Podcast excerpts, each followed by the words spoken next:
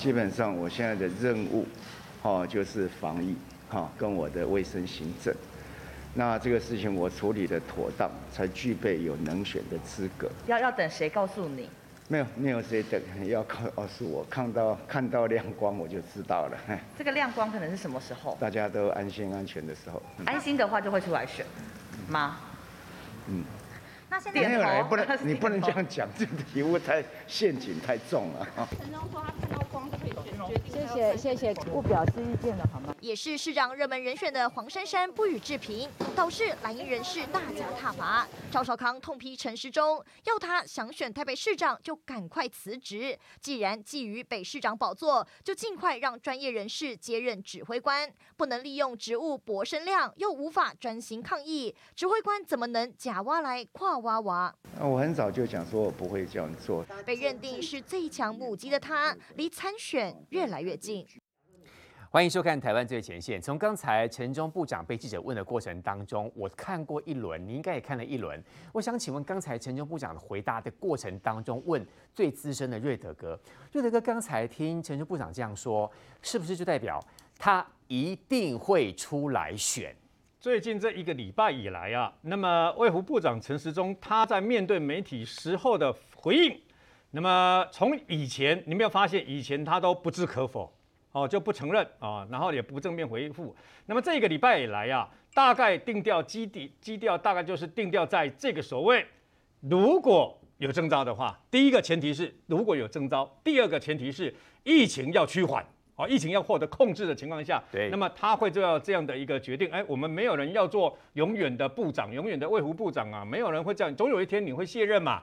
所以呢，他现在已经啊松口这两个前提了。请问一下，今天台湾的确诊人数降到多少？八例呀。嗯，那你知不知道前几天香港啊，香港本来都已经降到一天两例了，竟然在几十天之内。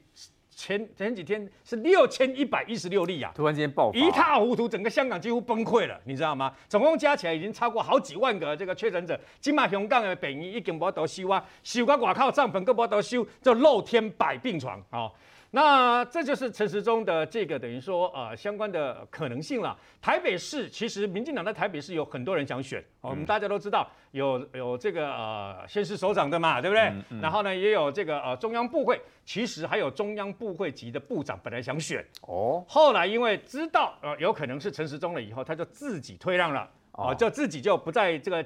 竞逐这有关于呃，因为我已经知道很可能是陈时中了嘛，是。那他自己都退掉了。那么除此之外呢，林佳龙也有意愿，嗯，但据我所知，过年前林佳龙的户籍还在台中。哦，所以他是有意愿。你没有发现林佳龙跟郑国会最近呢也是表态嘛，对不对？嗯，还有一些奇奇怪怪的民调就出来了吧？嗯哼，那但问题就在这个地方了。那么就要看呃，其实陈时中会不会出来选啊？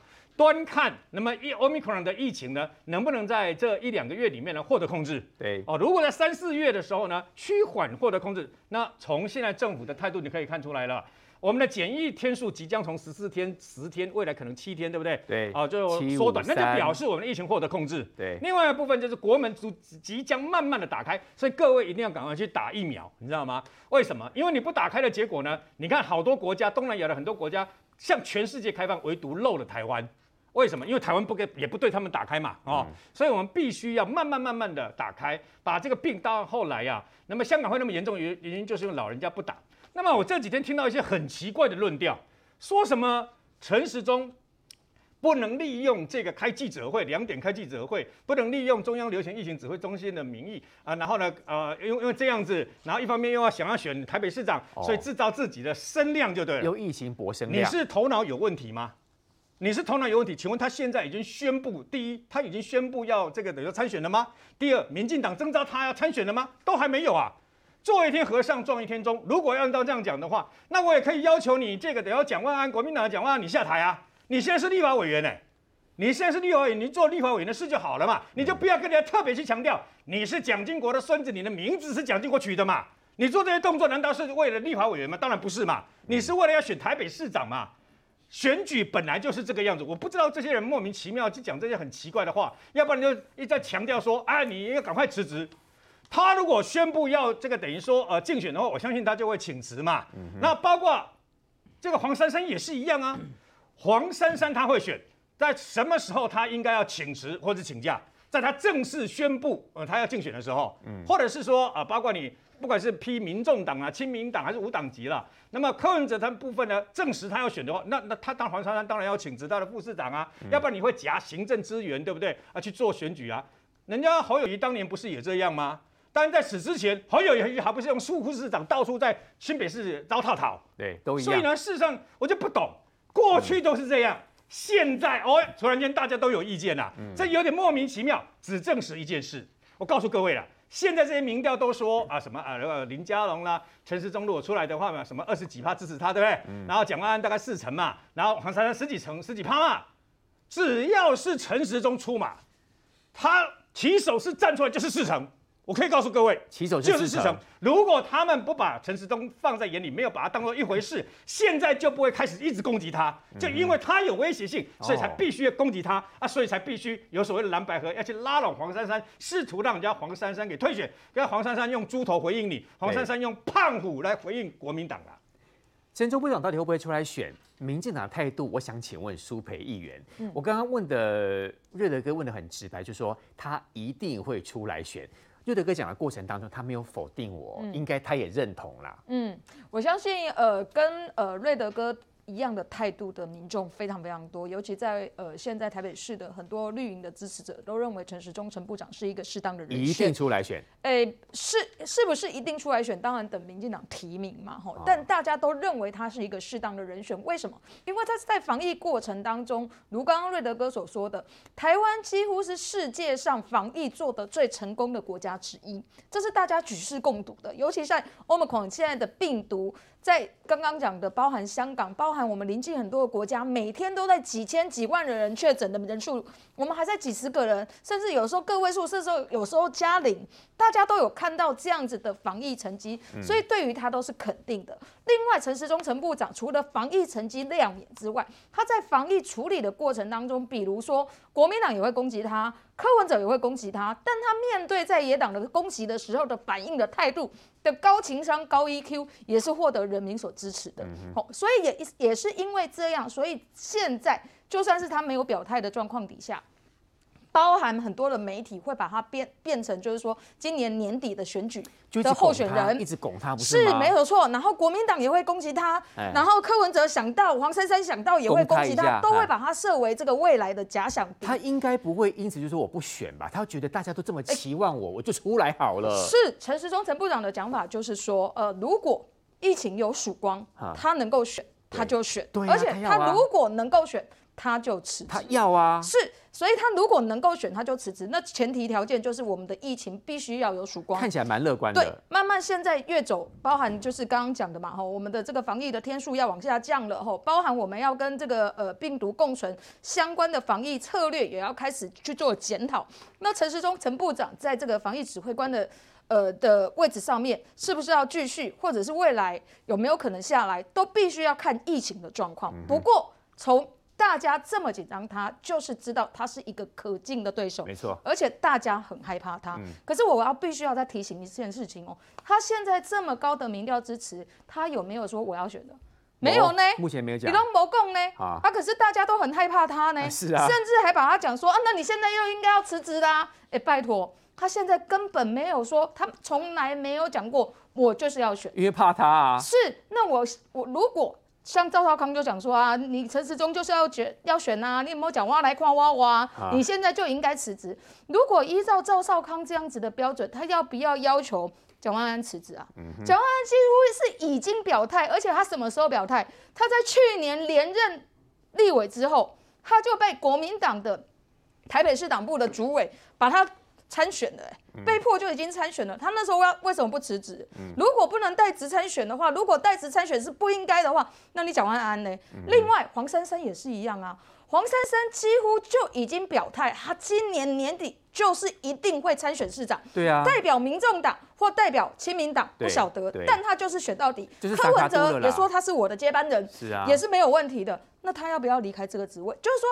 如果赵少康讲的这一件事情是不应该的，请问赵少康先生为什么不敢回过头去要求蒋万安，或者是要求黄珊珊？嗯、这不是双重标准吗？所以柯我我认为赵少康先生当然是非常紧张这个陈时中的的的这个高的影响力跟高的支持度，嗯，可是问题是这个高的支持度不是陈时中去抢来的，而是你们相对于你们蒋万安为什么会那么弱？嗯，去年蒋万安被宣布参选的时候，他的支持度非常非常高，哎，甚至我们那时候很多的民进党的支持者都会很担心说啊，这哪蒋万安出来哦，国民党应该提登记啊，台北市长哦，你的斗定尼干啊，你看他又年轻，对不对？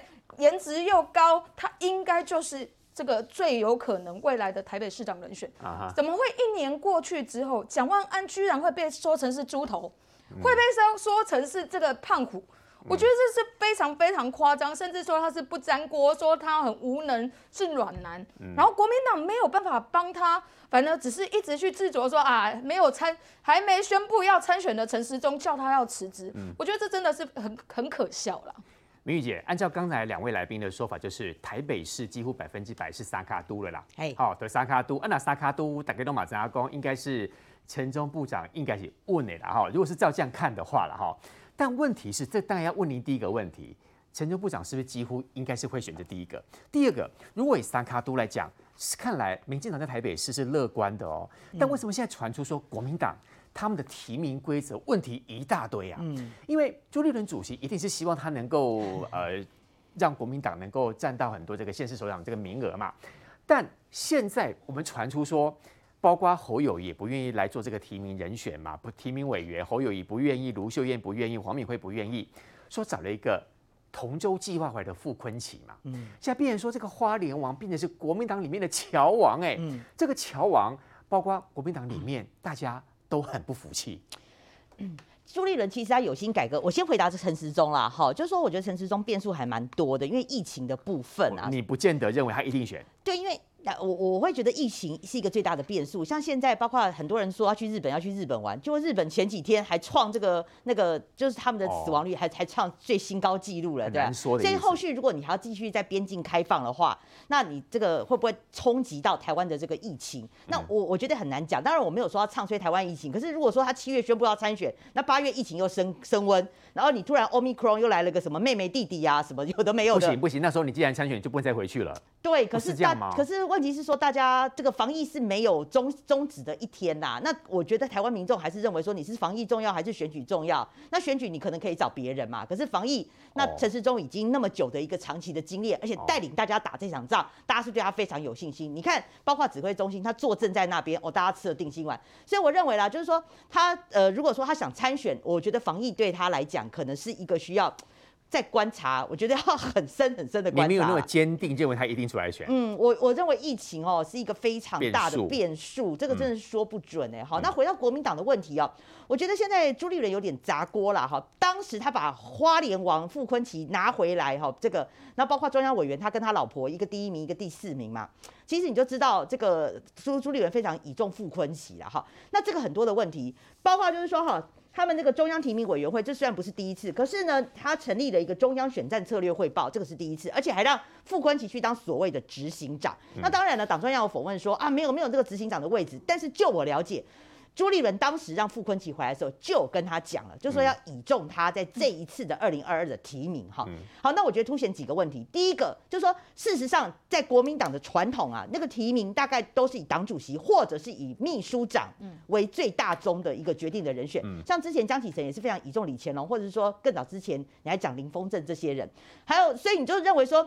傅昆奇曾几何时会去取代了黄建庭？这就代表你黄建庭太弱嘛？嗯，那再来就是你找傅昆奇也是有一个很大的问题呀、啊，就像之前我们问过那个，譬如说台北市议员，他就那个直言不讳嘛。你傅昆奇如果今天台北的提名有问题，议员提名有问题，或新北有有问题，你傅昆萁来瞧，你说叶元之他吃他他吞得下去吗？因为傅昆萁跟叶元之议员应该不熟吧？或不要说不要说元之啊，就是说你台北市议员谁跟傅昆萁有渊源？那傅昆萁你怎么来瞧？呃，只有花莲有渊源这样。当然很多人会觉得说了哈，那就是说傅昆萁只负责特定的区域，那就以他的起手是高雄来讲，我跟你讲，我百分之百跟你讲，傅昆萁那天是去那个吴光训他家，吴光训是谁？就是现任不分区立委吴怡丁他爸爸啦。嗯，他那天去瞧那个，就是说。说倾听民意基层那个，就在吴光训他家啦。嗯，那那你说哈，傅昆萁在期间到底有没有提到高金啊？那当然后来他是事后是否认。可是问题是你没有提的话，那个常会怎么会有人把高金提出来？可是好，那你就算拿高金出来说要选高雄市长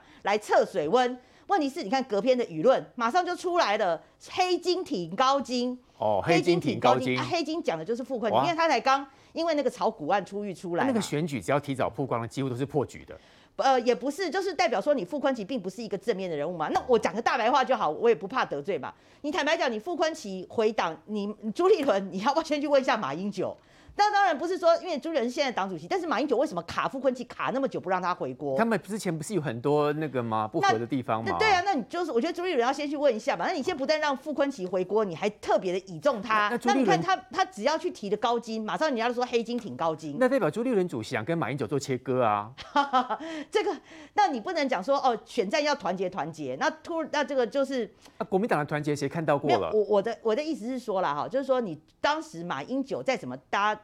但马英九为什么卡那么多年的傅昆萁不让他回国？这一定是有其中的美感嘛。那朱立伦你要不要先去了解？不过朱立伦看起来已经该冒大不会了啦，就是他就是就是要让傅昆萁回来。那看得出来，傅昆萁这次回来就是要扮黑脸的角色去瞧这些事情啦。扮黑脸的角色换成他当，因为他其对了，你讲对了，因为他傅昆萁最重要去处理这次的中常委提名啦。他他其实还有一个很重要的任务要去处理中常委。他们好准备要提名啦，现在中中常委要选举了嘛？那他这个朱立伦想要处理一些党内一些资深不听话。的中常委，现在让傅昆萁来解决嘛？哇，这一切政治实在是太有安排了。所以傅昆萁当然在，所以他你看他这次中央委员选了第四名，他老婆第一名嘛，代表说他们国民党的实力是不可小觑嘛。那这样的安排对于年底的国民党选情会有帮助吗？所以我觉得这是国民党一个很大的挑战啦，就是譬如说你朱立伦，你一起你左左手喊改革，就你右手还是去用了这个派系出身，uh huh. 哦，你还是用派系，然后用用这个有黑金背景的这个傅昆萁来做你的操盘手。嗯、那第一个凸显了你的黄建庭秘书长人选太弱，嗯、第二个你还是向派系靠拢嘛，你所谓的改革还是一场空嘛。Uh huh. 第三个我认为就是说你要提高金，其实高金今天已经被人家骂了，除了你傅崐萁是黑金挺高金之外，uh huh. 高金素梅她之前包括二零一五年去中国参加九三大阅兵，然后。当时很，她中国就大秀她的武器肌肉，这些武器大部分基本上是对准台湾的，嗯、要对准台湾的武器。结果你一个台湾的这个立委，你在那边跟人家参参加大阅兵，在欣赏人对岸要打我们的武器，这像话吗？再来，高金素梅在汪洋面前就直接讲说，中国的少数民族就是他是原住民出身嘛，台湾的原住民曾几何时变成中国的少数民族了？嗯、我觉得包括有一些啦，这些的言论，我认为就是说他的起手式就会被人家看衰啦。袁志议员，你待会再帮我们回应。我想听听看于北辰将军的看法，因为于将军就脱离了国民党嘛。那大家都说国民党的提名机制跟民进党的提名其实有一点不一样。那于将军这次应该是用无党身份出来选嘛？哈，到底民进党跟国民党的差别在哪里？为什么这一次国民党这个提名规则会整个被端出来讨论？因为他们自己本身也不太舒服，对吗？其实国民党的提名的方式，哈，对于年轻人的优惠跟民进党不是有点不一样，是非常不一样，也可以说是完全不一样。为什么呢？呃，不是说用数字去表去去表达跟区分哦。民进党对于新人最多只能加百分之二十，而国民党可以加百分之百。哇，看起来好像国民党好优惠，完全不对。这好像我们去超商买了一些东西，对不对？送你一个一百块钱的优惠券，然后你拿回去跟说，哎，我要买这个。汽水，或者我要买这个冰淇淋啊，对不起，你要先消费一千五百元才可以用这一千元，哎，才用才用这一百元，就一样的道理。国民党就是说，我可以给你这些优惠，但这些优惠呢，这百分之百的加成不能跟现任议员去比。哦，你不能够危及现任议员，就是现任议员 N，现任议员叫做 N，不管有几席叫做 N。那这 N 是由谁来决定要不要让他们第一阶段就直接提名呢？各县市议会的党团。哦，你党团决定报到党部去，党部说哦，党团没问题了，那这所有的 N 席议员就直接在第一阶段就提名，那所有这百分之百用得到，不管用得到用不到的新人，要进入第二阶段的提名，嗯、就是说我 N 席加一席，那你不管有五席十席，有人要选这个新人的挑战，就这一五个抢一个，十个抢一个，八个抢一个，或是两个抢一个，嗯，而这些加成就是新人里面的厮杀，哦，哎，你你是四十五岁以下。啊，你又没有从政过啊，加成。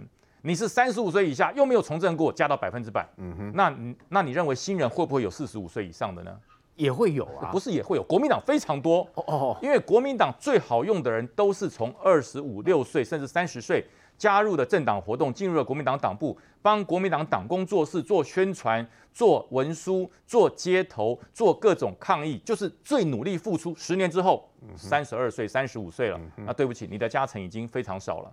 或是像有某些我们认识，像黄子哲朋、黄子哲，他他多努力，你做到文传会副主委嘞，对，他也没有选，他也没有当选过议员哦。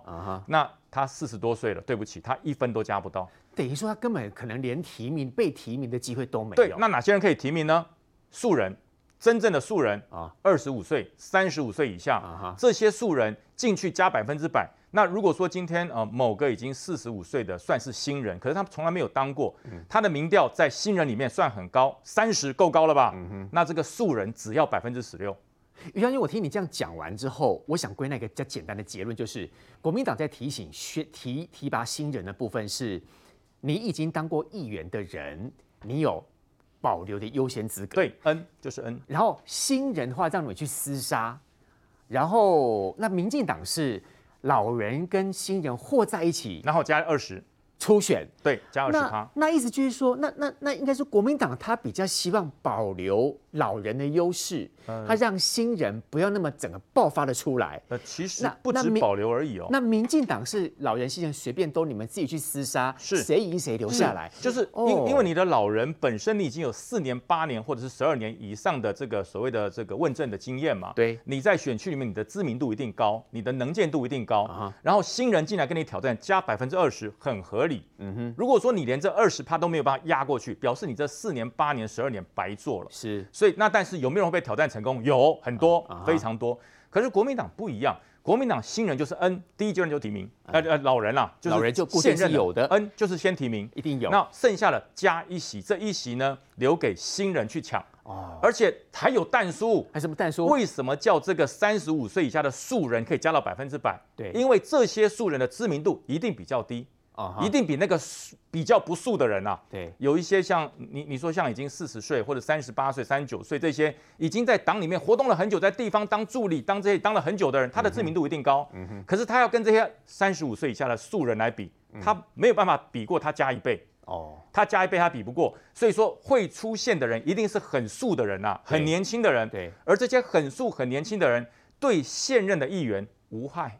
无害哦，所以叶元之议员应该也是没有被侵略到的，他应该一定提名，他因为他他应该 OK 的，他是 N，他是 N，他是 N，他一定提名。那议员那就那就你就问了呀，那边还漏啊？没有，我们内区的话应该不会 N 加一啦，因为他其实还有一个前提，于将军漏讲了啦，就是说党部还是会去衡量说这个选区国民党的席次有没有饱和。比如说以我们板桥来讲的话，总共选九个，我们现任已经五个了。所以五个如果再加一提六个的话，就是太满了，票源会分散。那怎么办？先保。所以如果说就我们就不会出现 N 加一的状况。所以这这新人进来就要跟我们一起。补充原之一，他讲的是对的，他讲的对。但是呢，如果是经过了党团或党部的这个评估，这一区没有 N 加一的那个一，嗯哼，那如果有新人挑战怎么办？对，怎么办？混在一起选。哦。这时候新人的百分之百就可怕喽。哦，对，这时候新人百分之百就可怕喽。如果说那个那个地区没有 N 加一的那个空间，对，那如果这个地区有新人，这个新人就是跟老议员混在一起选，对。所以我在桃园辅选这么久，还没有一个区没有加一的，啊哈，对，都同意加一，对。所以说这点是呃，可能没有操盘过的不知道，我真的是做过，我很清楚。苏培议员你也选过哈，嗯，我想说我们试图用很简单的方式让大家都知道，那我的结论不知道对或错，就是民进党是老人跟。老的跟新的和在一起拼拼初选，嗯，那国民党呢会稍微保障一下老的，然后新人可能如果他真的很强的话，再给他多一点加权，嗯，所以结论就是难怪民进党那么会选举，因为你们就自己先厮杀过了啊，老的跟菜的少的就厮杀过啦，嗯，留下来的初选通过的。基本上都不会太弱。我觉得这个就是两个党很不同的地方啦。吼，国民党的想法就是说啊，你是现任的，所以我啊，如果啊把你拿出来初选的话，代表我好像没有信任你做得很好。可是民进党的概念是什么？民进党的概念是说，你民你现任的议员，你必须要接受新人的挑战。你在这四年里面的表现，你要经得起挑战。如于将军所说的，你现任其实你有四年的服务经验，甚至更多。好，在选区里面，你可能选过几年，选过几次，你就有几年的服务经验。所以你的知名度基本上是高的。面对年轻人的挑战，基本上笑脸能被跟你比啊比啊没鬼，除非你自己做的不好。你就很容易被挑战过嘛。哦，所以这是这个就是让我们自己党内其实有一个面对的这个竞争的机制，我们现任的议员也必须要面对新人对我们的挑战。但对国民党而言就不用啊，你看像我选区，我选区因为这个现任现任只剩下两个人，有三席的的新人的空间，所有人都一起来选，我们两个现任的没有任何保障，所以我们也非常非常的紧张。但你看国民党，如果是现任保障，现任的你要调个哪调卡人追秋啊，所以所以多的那一席年轻新人自己去抢啊，我现任的我就等着年底大选就好，年底大选我也比大家更优势，因为这个选区我已经服务四年八年了，所所以我地方更熟，服务的更多。年轻人要跟我拼，拼不过，所以我觉得这个是两个党哦，在思维就是这个党里面，在党内自己竞争的时候，需不需要有更多的挑战，或者是说不不只对现任的挑战，或者是更栽培年轻人，我觉得这是完全不一样的概念。颜那一照这样说，等于国民党不太想栽培新人，所以导致你们断层很严重。也不是啦，就是可能国民党会先尊重现任啊。我四年前我也有初选啊，我四年前那时候我是新人嘛，那在板桥就有多一个新人空间，然后三个人去竞选，后来我我初选过了，所以我才参加大选。然后因此你也，所以其实我是蛮赞成，就说现任跟初选出新人一起初选的。你蛮赞成的，我赞成啊。朱立伦主席的我觉得，但是因为党部已经定了，因为我跟你讲为什么？党部现在已经定了，已经定案了，就是老的归老的，然后到后来就是看你有没有要 N 加一。就是看你要不要多提一席，如果你要多提一席，老的就直接提名；如果你不要多提一席的话，就老的跟新人一起出掉。朱立伦主席为什么不要听你的意见，就跟民进党一样，大家来拼啊？有，我觉得党有党恢复他的。我觉得党部有党部的考量啦。我只是我只是怕说，你知道，有一些现任假设他不想参加初选，他就会说好，那我们就来加一吧。那加一之后呢，那个提名就会爆炸嘛。爆炸之后对大选不见得是有利嘛。所以我我觉得简单化就按照。类似民进党的做法嘛，就是说党部先去衡量说这个选区我们有当选几席的实力，然后现任跟新人一起初选，那新人同时还是保障百分之一百，所以这就两全其美了嘛，就是说票源不会分散，新人也得到一定的保障，也可以提高他当选的几率啊。不过我觉得那个所有的制度都不会让所有人都满意的，那既然已经定掉了，大家都尊重了，那现在一定会有一些新人觉得他觉得不公平啊，比如说他已经超过四十岁啊，或者他是第二次参选啊，就。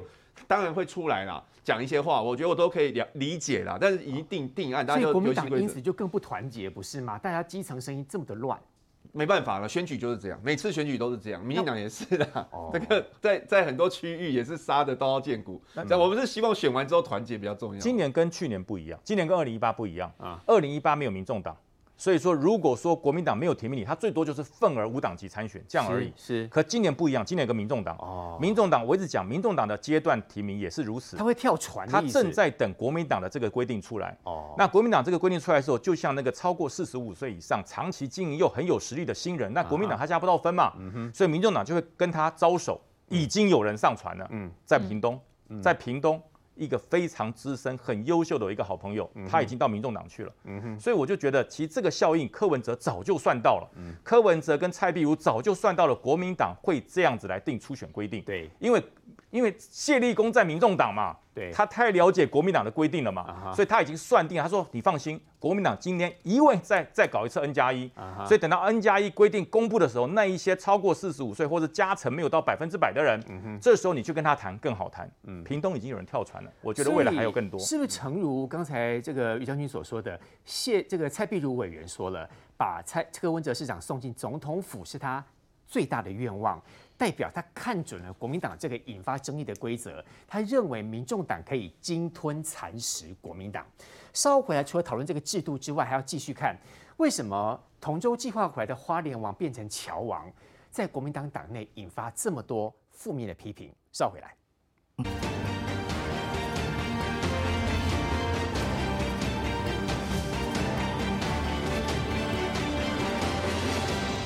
好，时间很快，其实就快要选举哦。我们看到说，其实国民党现在出现了非常多的争议，包括我们都觉得说，朱立伦主席他当过桃园市市长，他对于桃园地区应该有输不得的压力，而且他展现出他一定可以把事情处理好。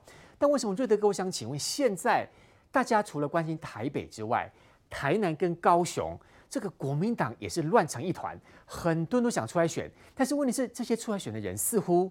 赢面没有很大哎、呃，可以让中国国民党在桃园的议员黄敬平啊，而且是承认这个中常委。我在这里讲一下，黄敬平至少很有义气，他为了于北辰，所以呢，他就这个辞掉中常委啊，你知道吗？那事实上呢，可以让黄敬平啊直接讲，如果是那个人选，还不如让罗志强来桃园空降，你知道吗？哎啊，你就知道现在中国国民党提名乱成一团，大家意见很多。平心而论，在去年。那么去年的评估，国民党在年底、今年年底的这个县市首长的布局，对不对？他们应该还能够维持现在十几席的状况，现在十四席嘛，嗯，他们应该还有十几席都没有。甚至于有些民进党执政的县市的这个呃席次，有可能被他们抢走哦。嗯、你不要以为，因为很多席次现在都是做两任了嘛。嗯。对民进党来讲，县市议员一定会大举斩获，但问题是县市首长的部分，本来我特别强调是本来啊，不一定有这个机会。我讲桃园非常的危险。嗯。桃园是一个摇摆，因为如果美国有摇摆州，那桃园就是摇摆市。它是全啊六都里面的最年轻的这个等于说县市。重点来了，你不要以为它就永远绿或是永远蓝。嗯。不是的。你要深耕桃园，让桃园人认同你哦，认同不管是客家人，那么啊、呃、台湾人啊，或者是这个外省人都一样，你必须让桃园的人呐、啊、能够这个等于说喜欢你啊。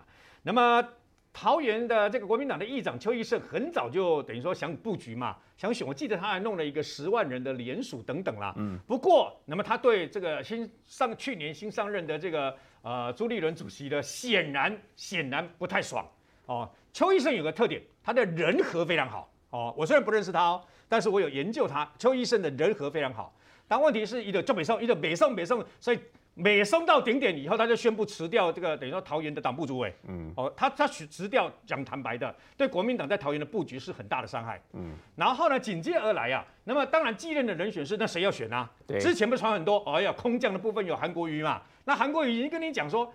韩国已经跟你讲说，哎，我年底绝对不会选了嘛。韩国瑜是空降，到底能不能发挥？那么在桃园，我刚刚说过，桃园需要这个在地嘛，对不对？嗯。但韩国瑜有他一定的知名度跟爆炸力哦。可是重点来了，那你哦这个刺客啦、爆炸力的不来了，当地最大的议长啊不选了，然后紧接着来还有什么人选？我们平心而论，如果是刚做两年的这个立委的鲁明哲，也就是前中立市长，嗯，我也不认识鲁明哲。但是我一样对鲁明哲，我已经等于说盯他盯了好多年了。鲁明哲跟邱医生有个共同的特征，就是人和，你知道吗？深根在地。对，然后不是在地而已啊。鲁明哲我那时候印象最深刻，他每个礼拜都办演唱会啊，你知道吗？真的啊。他每个礼拜都办各式各样的演唱会这样子，还有很多的活动，就是说他在人和的部分，他很苦心孤诣的在这个经营啊。啊。那除此之外，如果是鲁明哲的话，民进党要非常小心打这一仗。嗯。我必须这样讲，鲁明哲，民进党要非常小心打这一仗。一不小心就被鲁明哲翻过去。那鲁明哲同样，因为他只当第一届的立委嘛，两年嘛。嗯。邱义胜当时要呃打算要选的时候，鲁明哲直接跟邱义胜意思就是表态，我不会跟你抢。那现在邱义胜不选啦，不选了以后，那么事实上包括邱义胜在内的，包括很多都希望是鲁明哲代理。那。鲁明哲是属于南桃园，桃园分北桃园、南桃园嘛。嗯。北桃园的部分，听说是党中央比较，还有一些人啊，包括国民党的一些议员呐、啊，在桃园的也比较主义的万美玲。嗯。那两边各有他的支持者。哦。但两边各有他的问题呀、啊。啊。两边的支持者水火不容啊。所以，如果你是北桃园出来，我南桃园摆不平啊；南桃园出来，北桃园不爽啊。他的支持者，支持者啊啊。那所以才会提出有最新的名单，叫哦吕玉玲出来。哦，还有这样的。对，两个都不要。吕玉玲呃，也不是说不行了，因为他已经在那边当当选立委了嘛。但是他对民进党的威胁啦，我们平心而论，他的威胁比鲁明哲跟万美玲要小啊哈。那更不要讲说这昨天提出来的所谓的口袋名单呐，苏俊斌啊。那苏俊斌刚刚已经在他脸书。里面用简简写了一大串了，但是他简短几句话就告诉你了。苏俊斌直接写说啊，谢谢你们还有想到我，我终于在政治以外的事物找到自己在社会上的价值。他拒绝了，拒绝。所以苏俊斌拒绝了以后呢，那么目前一个多月以前，鲁明哲比较胜算，比较有可能代表，但一个多月以后呢，鲁明哲跟万美玲的问题很难解决，uh huh. 所以最后有可能真的是吕玉玲啊。Uh huh. 那如果吕玉玲出来的话，我的天呐，我不是不是不知道民进党到底会发生一个现象，就是大家抢着选，你知道吗？因为太好选，不是因为相较之下嘛，我们说它的困难度嘛，对，鲁明哲最难嘛，那鲁明哲不出来的，那其他的没有那么难，那我当然就抢着要选个桃园市长啦。请问于将军，桃园你蛮熟的哈，原来桃园分南桃南桃园跟北桃园，那你要选的那一区是属于南桃园或北桃园？北桃园，北桃园，北桃园。刚才瑞德兄讲的那些人，我都熟得不得了。好，从邱义胜、鲁明哲、万美玲、吕玉玲，包含吕玉玲的先生陈万德，我都熟得不得了。啊，因为我在那边当了三年多的主委，这些人我都辅选过，我都很熟。我先来讲哈，刚才瑞德讲的一点都没错。如果桃园是鲁明哲出来选，鲁明哲只要背一件事而已，就是我我立委只当两年，嗯，除此之外没有几乎没有缺点，嗯哼，几乎没有缺点，因为他的个性跟邱义正议长很像，但是邱义正议长有的争议他都没有，嗯哼，所以你说他强不强？非常强。那他本身也具备了郑文灿的特质，郑文灿就叫做哈呃最没有架势的市长哦，你不管你是市井小民，你开小公司。只要你觉得你需要郑文灿帮忙，他砰就到哦，多晚都到。哎，卢明哲也一样，嗯，卢明哲也一样。不过他今天是立委了哈，然后以前的朋友他就不理他了。再小的朋友，再基层的朋友，他只要希望你来，他抽空他一定到。嗯哼，就算只到半小时，他也一定会到。嗯哼，这是鲁明哲厉害的地方。但是呃呃，邱奕胜议长也是如此了。但邱奕胜议长有一些争议嘛，嗯，所以说他就大概打算不选了。那鲁明哲完全可以接受他的优点，嗯，但是呢，他的缺点他没有。你看强不强？非常强。那但是呢？呃，当然，北桃园的万美玲就是她是走妇女这方面的妇女，然后妇幼保护，她这方面非常着力很深。嗯哼，所有的这些妇女协会啊、幼儿保护协会啊这些协会，哇，她非常喜欢万美玲。她的服务也是一样到位，也非常到位。所以南北这两个人只要合起来，那桃园就拿回来拿定了啊。那我再讲到吕玉玲哈，吕玉玲是目前桃园民选的立委，区域立委最资深的。啊，如果没有记错，三届，他三届立委。那如果说李玉玲当时为什么会当立委呢？她本来哎，吕玉玲刚出来的时候讲话都吞吞吐吐，现在越来越厉害啊！哦，刚出来为什么讲话吞吞吐吐？因为她是家庭主妇啊。嗯。当时是她的先生陈万德本来要选这个立委的，后来是因为他出了某些状况，先生不能选，他代夫出征，然后选上了，然后选上了，然后呃，你看他呃在二零二零二零年那一次的立委。内设立委，他差点没选上。嗯哼，他主要两区，一个是平镇，一个是龙潭，两个地方。嗯，那李玉玲住在平镇，他的本命区应该在平镇才对。嗯哼，可是他平镇却没有拿到那么漂亮的票，甚至还输，还输。后来是龙潭那个地方有包含了军区，有眷村补回来了，嗯，他才险胜。我如果没有记错，大概几千票而已，险胜。嗯，所以说这一次要让李玉玲出来选这个市长，我觉得。不要说是黄敬平担心，嗯，我觉得全桃园都会很担心，都会非常担心。大意失荆州是？对，为什么我会说很担心？大家觉得桃园是蓝大于绿哦，那是因为郑文灿太厉害，其实不是。呃，二零一八年陈学圣因为他说蓝不合作分裂嘛，啊、因为陈学圣跟那个杨丽环分裂，两个人去选，所以造成了票分裂。我告诉你，陈学圣加上杨丽环的票还输郑文灿十几万票，两个人加起来还输十几万，所以郑文灿厉害。对，那不是你说郑文灿服务是一一回事啊。另外就是说，其实，在桃园蓝绿那种明显的楚河汉界已经不那么明显了，嗯、是选人而不选党，嗯、很多人是如此。嗯、所以说到了，如果说是派吕玉玲出来，吕玉玲在北桃园，你随便到北桃园问问看，吕玉玲是谁？没有人知道。嗯、他已经当了三届立委了呢，没有人知道。嗯、你到中立去问问看，吕玉玲大概问十个人里面，大概三到四个人知道。嗯、你只有到龙潭跟平镇很清楚。嗯哼那那你说这样要怎么选？现在十一月就要选了嘞，嗯，你要让他在这么短时期间之内，他又是现任立委，他也不能摆了立委的事不做啊，全力来搞宣传也不可能啊。然后他要从北桃桃园的区域非常大哎，嗯，最远山上到复兴哎，嗯，海边到大园，最南到杨梅，快到新竹了，跑不完，非常大。你要每一个人每一双手认识他，你要进去很难，非常难。所以我才说哈，桃园这一次的选举。如果不是邱奕胜，他不要选了。然后鲁明哲也不出来选。我上次上礼拜就讲过一件事：有能力、有人气的人，时间没到；时间到的人，人气不够。这是桃园目前最大的问题。所以我觉得朱立伦要把重点放在可能可以光复的地方，然后审慎的选人。经过了评估，他的缺失最少，他的胜选最高，其他的因素都可以放到一边。我觉得这样桃园才拿得回来。因为要选举了，我们花了一点时间讲讲桃园市的选举。因为时间的关系，本来我们还想讲台南，不过稍后回来我们要聚焦在民众党。我们都知道说蔡壁如委员呢，他这一次又特别提到说他要把柯文哲送进总统府。不过事实上，民众党里面仍然存在着政治人物之间彼此的竞合关系。是不是蔡壁如跟黄珊珊就是这么不合？如果不合，民众党真的能够选得好吗？稍后回来。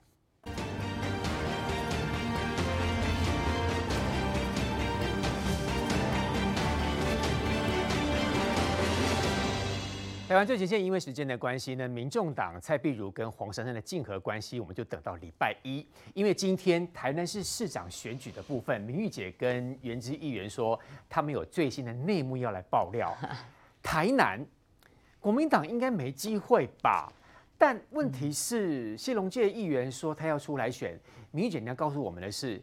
用四个字形容叫弄假成真哦！你看你们选的那张照片那个脸啊，就可以看到，就可以。我觉得不知道你们是故意 还是巧了，啊，像便秘的感觉不是吗？就是感觉有点有苦说不出啦，哈。苦啊！那我我就是说，对谢龙介确实是有点弄假成真，因为一开始的他误判，他误以为国民党在台南就是要推陈以信，他认为呢，呃，党中央是属于陈以信，所以呢，他就是先大胆的喊出来说我被算，好，我被算。那借此出来呢，哈，就是来跟朱一伦叫板，包括他找了韩国。国瑜来帮他背书，韩国瑜还送他十六字真言嘛？这样，啊、那他意思就是要跟朱立伦讲说，你看呢、哦，我我在艰困选区帮你顾着哦，哈。对。那这个朱立呃呃江启臣当党主席的时候呢，我都还当副秘书长。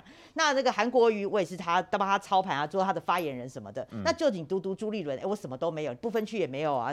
不分区是跟下次再叫板的啦，哈。那所以他认为说，你应该是要想到我这样。那他要跟朱立伦要什么？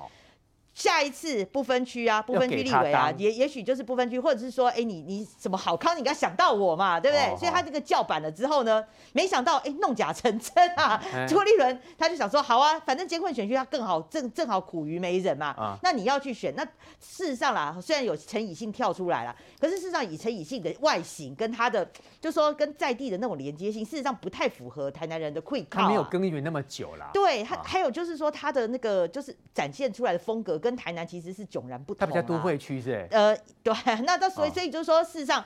本来党中央就没有属意陈以信了，啊，陈以信当然他现在在喊说他要选，可能也是为了下一届的不分区在铺路嘛。对。那无论如何啦，反正谢龙介这一次就弄假成真，结果真的党中央现在被吼一算啊，就确定了吗？确定就。目前为止，我的消息是党中央确实是要给对，要给谢龙介选。啊，谢龙介这次完了，他就真的弄假成真要去，因为因为选不上不是吗？那也不能这样讲了，选举很多的变数嘛。那当时韩国瑜大也看衰他嘛，所以当然你选选举之前，我们的会当然会觉得绿营绿营是比较看好啦。可是我觉得选举没有到最后是不能讲的哈。哦、那我最后要讲是说。那谢龙介现在唯一翻身的方法是怎么办？赶快校正，叫朱雨伦下来亲征啊！对啊，朱朱立伦主席自然下现在的他又在开始吵了啦，就是说如果这是艰困选区的话，那朱主席要不要下来亲征嘛？对不对？看最近的舆论又出来了，就是朱立伦你应该要率率领哈，自己先下来艰困选区先来选哈，然后做这，而且朱立伦。你还记得吗？就是当时呢，包括中二选举大败，然后还有包括了那个罢呃罢免这个 Freddy 都没有成嘛，对不对？嗯、还有公投都、嗯、都输了。他一连串的败之后，他选择第一站是哪里？就台南嘛，嗯、台南天后宫，他第一站在那边誓师出发。嗯台南天后宫，其实你去查那个历史，其实它是朱姓的总统府，那非常有趣的一个渊源呐，哈。那所以你看朱立伦去选了台南天后宫作为他出发第一站，是不是代表说，哎，你有意就是要 你可以去亲征台南嘛？哦。所以我觉得谢龙介，我现在唯一翻身的方式就叫朱立伦出下下去台南亲征，但是这是不可能的事情。因为朱立伦主席不会因为他的要求就配合他、啊。不是朱朱立朱立伦就是摆明要选二零二四嘛，他怎么可能去跟你选二零二二？而且台南大家知道是艰困选区，怎么可能选得赢？所以我觉得谢龙介，我只能说。他四个字就是弄假成真啊！刚刚明玉姐在讲这件事情的时候，她、一直比比啊求，因为他觉得新龙界的议员真的是很辛苦。那，那个是明玉他的解读啦，因为对国民党比较不友善的人都会去质疑我们的参选的正正当性。其实我的了解是这样，就是说国民党其实。一开始要提什么县市长，一定是尊重地方的意见，都会去询问嘛，然后也会从地方党部先去了解。那地方党部确实，我觉得他第一时间他跟谢永介关系没有很好了，所以大家记不记得那时候谢永介他宣布要参选的时候，地方党部还说：“哎，你怎么打乱我们的布局？”对对，所以当然党中央是不知道说谢永介有这个意愿嘛。那结果说他他表达说他有这个意愿的时候，哎，这个人选当然是非常好啊，因为你看哦，之前韩国瑜去了高雄，也是长期被民进党执政。那谢龙介现在在台南也是长期被民进党执政，嗯，然后谢龙介跟韩国瑜两个战力都非常强，而且而且谢龙介又有监督市政经验，我觉得这个人选比陈以信好太多了啊，是，所以当然谢龙介愿意一战的话，我觉得我们党内就是大家都觉得非常的支持啊。所以传出说本来国民党党内主义的可能是高思博，所以这些都是错误消息啊。高思博这个都没有。包括我跟你讲，上一趴刚刚讲桃园对不对？之前还传出来什么呃义呃邱义胜主义鲁明哲，然后朱立伦主义万美玲，这个消息都不知道是从哪里来的，根本都没有这回事情。哦哦哦、桃园状况也是一样嘛，就是说党中央党部当然就是先尊重地方的意见，所以会去拜访很多地方大佬，吴伯雄、邱义胜等等等很多人嘛。嗯，那邱义胜确实是自己不要选的，朱立伦绝对没有卡邱义胜。你之前还有人讲说朱朱立伦卡邱义胜，朱立伦甚朱立伦甚至都把自己最最厉害的那种。辅选的人都都准备要去帮邱义胜了，嗯，可是邱义胜后来有别的考量，他不选嘛。那不选的话，当然大家就问他说，哎、欸，有没有什么名字啊？大家可以讨论看看啊，一定会先浮现几个名字出来。哦，那我我相信苏俊斌就是这个名字就是这样浮现出来，就是说在党中央可能或者是地方在讨论人选的时候，这个名字出来。我们忘了苏俊斌很久，都忘记他是谁了。是啦，就是、他现在是那个某房屋的董事长啦。真的啊，他在卖房子啊。对。哦，所以我的意思是说，党部不会。绝对不会说，哎、欸，忽然间就有口袋名单，我一定要谁没有，一定就是说地方先讨论，然后然后哎、欸，发现谁不错之后，然后再来做决定，所以很多都是还在传闻阶段呢。好，想听听瑞德哥针对台南市谢龙界这个部分。呃，如果大家刚刚讲的研判呢是最新的发展的话呢，那么如果中国国民党的这个主席朱立伦呢真的提名谢龙介选台南市长的话了哦，那感谢朱立伦呢。一举铲除了蓝绿的心头大患啊！为什么呢？谢龙介在蓝里面呢，除了绿之外，蓝里面也是争议性人物啊。是啊，哦，他力挺韩国瑜，挺韩国瑜的人，很可能就是别人的心头大患呐、啊。尤其在二零二四年的这个大选里面呢、啊，而且谢龙介，因为他这几次为了要凸显他自己在台南的表现，你看很多国民党的文传会副主委都说他是台南第一强棒嘛。嗯，那台南第一强棒，你就应该让他选啊。那既然你是强暴，你就应该之前就跳出来啊！你为什么不跳出来？不跳跳出来了以后还说希望能够御驾主当主席御驾亲征，那不对呀、啊！你应该就说舍我其谁，否则退党，你知道吗？不不提名我，我就不干了，你知道吗？这样子吗？那你为什么提党主席呢？那么现在谢龙介将面临一个问题，他连选两两次的立委，然后跟一次的补选，三次都输，输给陈廷飞，输给陈廷飞，输给郭国文，然后现在选立委在台南，他是不可能赢的。那么紧接而来，他选市长就是不能选议员，对不对？嗯。所以呢，谢龙介赢就算了哦。赢的可能性微乎其微，但是一旦输了以后，谢龙介在台南将什么身份都没有，两头都输，什么身份都没有。你以为再去选当什么党部主委，那没有用啊！党部主委是要出钱出力的。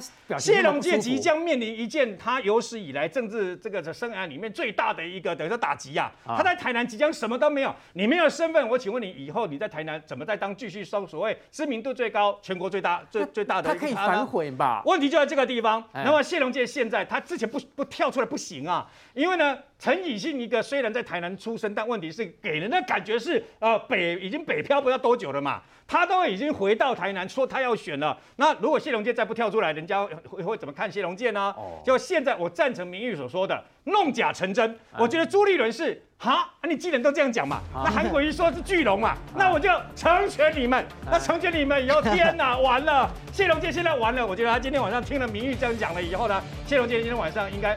很难睡得着觉了，因为太兴奋了。我相信黄伟哲一定爽到不知道怎么样去了。因为知道对手，因为黄伟哲这一次没有五六十万起跳，哇，他输力了。所以台南真的拿不下来。所以台南怎么可能拿得下来啊？过去那二十八万票，四个人来分票，都会票都会回到民进党。